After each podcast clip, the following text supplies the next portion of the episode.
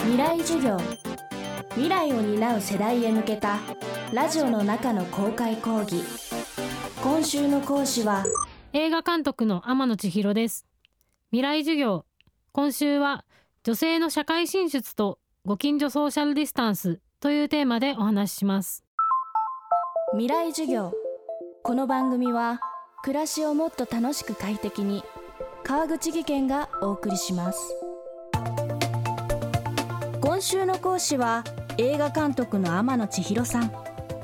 脚本も手掛けた監督作品「ミセスノイズー」が第32回東京国際映画祭日本映画スプラッシュ部門のワールドプレミアで大反響を呼び今注目を集めています。コロナ禍での長期ステイホームは私たちのかつての隣人関係をより濃密なものにしました。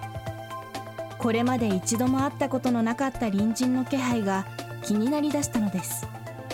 この映画に描かれた些細なことが隣人トラブルに発展しやがてマスコミやインターネットを巻き込んで大事件へと展開していく様はもはや他人事ではありません。未来授業1時間目。テーマは隣人トラブルとメディアリンチ。モデルっていうとちょっと語弊があるかもしれないんですけど今から15年前ぐらいですかね。2000年代の中盤にあの奈良で騒音おばさん事件って言われるあのご近所トラブルが発展して、まあ、裁判にまで、ま、なってしまったっていう事件がありまして、まあ、その事件とあとはまあ私が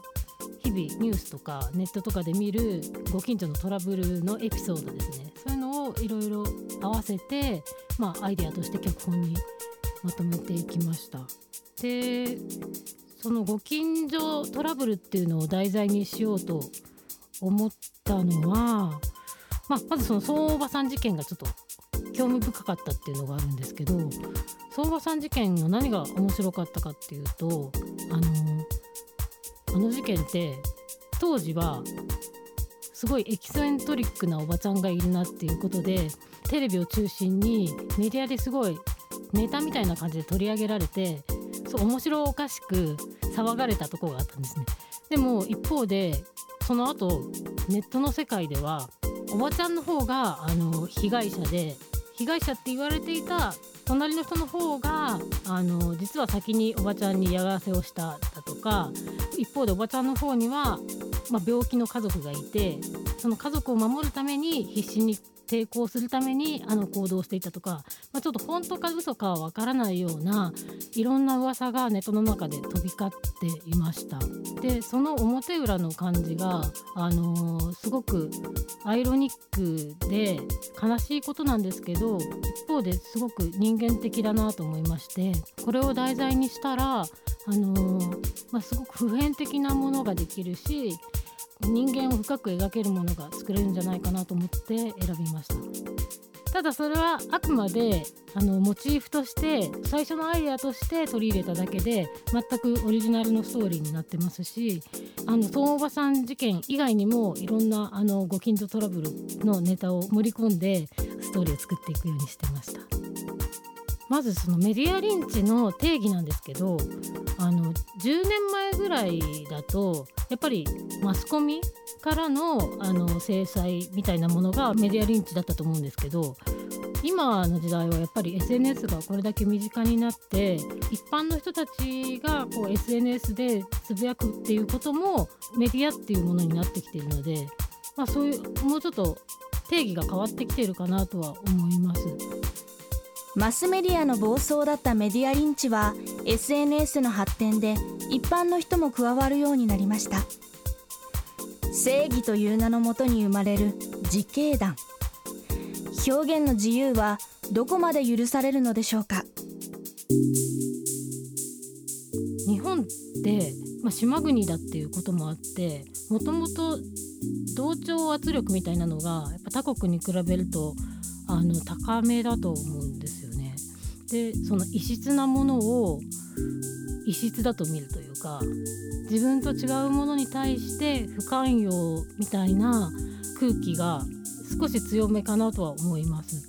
でそこにやっぱり SNS がこれだけ身近になってくるとあのすごく情報が単純化されやすい傾向が強くなってると思うんです。短ければ短いほど情報ってすごくシンプルになって、まあ、究極的にはラベルみたいなことになっていくと思うんですよね。でそうすると、まあ、この人は赤この人は青みたいな本当に単純な区別によって物事が判断されるようになってでそうするとその赤だから自分とは違うとか青だから間違ってるとかなんかそういう判断も単純な傾向になってきてそれがこう気軽に拡散されていくのであの一人の人を単純な見方で見て社会的に制裁する自分と違うものとみなして区別するみたいな状況になっていくのかなと思います。今週の講師は映画ミセスノイズーの監督天野千尋さん。テーマは隣人トラブルとメディアリンチでした。ミセスノイズーは12月4日金曜日より東宝シネマズ日比谷ほか全国で公開します。また監督自らノベライズした同タイトルの文庫は実業の日本社文庫より映画の公開日に発売します。未来授業明日も天野千尋監督の授業をお届けします。